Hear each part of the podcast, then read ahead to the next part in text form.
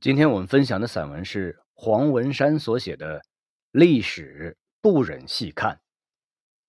历史不忍细看，历史如何能够细看呢？一细看，就好比用高倍放大镜看美人，光洁圆润，全然不见，入目，但是鳞纹交错，毛孔奔张，瑕疵毕露。于是，历史在很大程度上只是大处琢磨。更何况还需为尊者讳，为名人遮，为君王避，为时政记。因此，读史时常常会读出几分含混，几分闪烁。那当然是史家的难言之隐。但实际那几分含混和几分闪烁中，往往藏着许多细节的真实。从大处琢磨，当然可以一言蔽之，为尊者讳。当然可以忽略不提，比如世传的许多民族英雄们，历史记载的自然是他们精忠报国的正气歌，但对于他们性格的弱点乃至身上的瑕疵，则一概抹去，把他们变成一个个完人。这不是历史的真实，却符合民众的感情以及时政的需要。何妨细看一下，透过发黄的卷宗，触摸一次历史曾经跳动的脉搏呢？以明朝为例，在明代被杀的边关守将中，袁崇焕的死大约是最冤屈的。他没有兵败失地之过，却生生被诬陷为叛敌，是引清兵破边墙、进犯京都的罪魁祸首。这位因为守宁远城两败清军而名声大噪的功臣，死得很惨。他被绑到西市，没有一刀引快，而是由刽子手从他身上一寸寸割下肉来。每割下一块，老百姓便争着用钱向刽子手购买，并且当场生生吞下。以示对其引狼入室的仇恨。最后，袁崇焕骨肉俱尽，只剩下一颗头颅，被送往边关传世。凌迟之刑本来就够痛苦了，然而袁崇焕却眼睁睁地看着他冒着枪林弹雨拼死保护的京师百姓这样残忍地对待他，这样的痛苦。才是最不能忍受的。袁崇焕当然不该死，袁崇焕本来也不会这样死去。袁崇焕当然不该死，袁崇焕本来也不会死。虽说他是因为中了皇太极的反间计而被崇祯杀害，但细细检点，这个结果与袁崇焕的为人性格不无关系。宁远城位于山海关和锦州之间，锦宁二地处于连接关内外交通的咽喉要道，自古以来为兵家必争之地。明朝先后调往该地区作战的有五十多名战将，其中不乏兵部尚书、大学士、总督等头衔的高级官员，而战功最为显赫的，当属袁崇焕。袁崇焕守宁远，两次击退兵力占绝对优势的清军的进攻，是立了大功的。努尔哈赤本人就是在宁远城下中炮，受了重伤，以致不治身亡。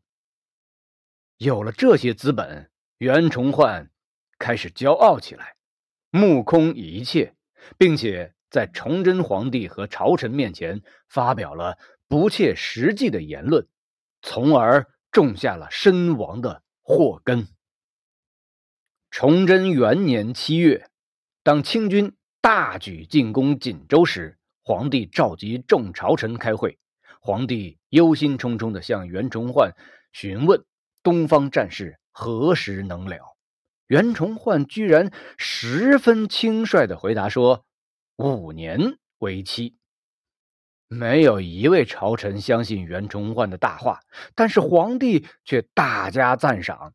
会后，深谙崇祯性格的兵部尚书许玉清郑重地告诫袁崇焕，而袁崇焕依然漫不经心地说：“我只是为了安慰皇上罢了。”为了这句不负责任的大话，袁崇焕最初付出的何止是血的代价？更有甚者，袁崇焕接着在朝堂上做出了接近于跋扈的举动。他逼着各部大臣在皇帝面前逐一表态，不仅要保障袁崇焕大军的物资供应，而且在用人调兵上一任所为，不得撤肘。这也就是他提出的，要皇帝让他便宜行事，并且不许朝臣干预乃至议论。朝中许多大臣对袁崇焕借皇帝重用之机要挟虚索、得寸进尺，最后竟想钳制言官的所作所为，大为不满。果然，袁崇焕到前线不久，即以对宁远军队的粮草供应不足为由，下令逮捕巡抚。毕自肃，并且当着将士的面侮辱他。毕自肃因为害怕而自杀，逼死一位正二品的朝廷高官，只因为有皇帝撑腰。朝中大臣连一口大气都不敢出。袁崇焕上任后，战事并未像他预言的那样顺利，他便想通过议和暂时终止清军凌厉的攻势。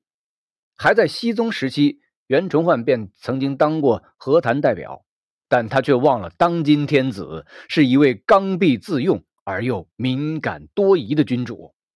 和谈这样事关国体的行为，可不属于边关大将便宜行事的范围。而在这期间，又发生了他擅杀皮岛守将毛文龙的事件。皮岛。位于鸭绿江口的海上，是明军从海上夹击清军的一个重要作战基地。皮岛的明军部队曾经多次从侧翼对清军进行打击，毛文龙因此也成为清军的心腹大患。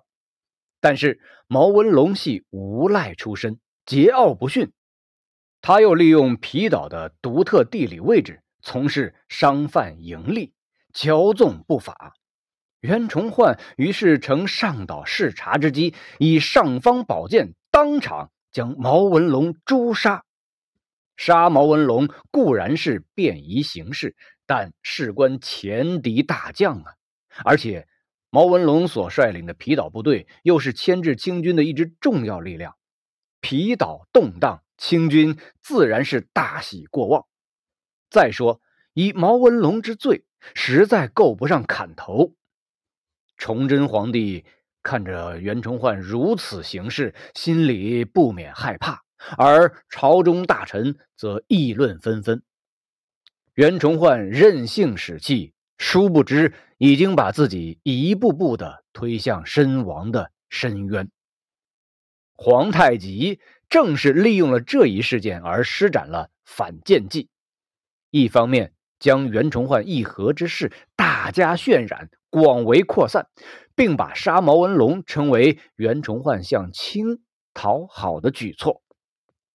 另一方面，率领大军绕道喜峰口，攻破边墙，直奔北京城下，致使京师上下震动，纷纷传说袁崇焕通敌。这时，生性多疑的崇祯皇帝再也沉不住气了，下令。将袁崇焕逮捕，并且立即绑往西市斩首。此时，满朝文武竟然没有一个人站出来为袁崇焕说话，一代名将袁崇焕便这样成了一场特大冤案的受害者。袁崇焕没有在强敌面前打过败仗，但是。他却败在自己狂傲不羁的性格上。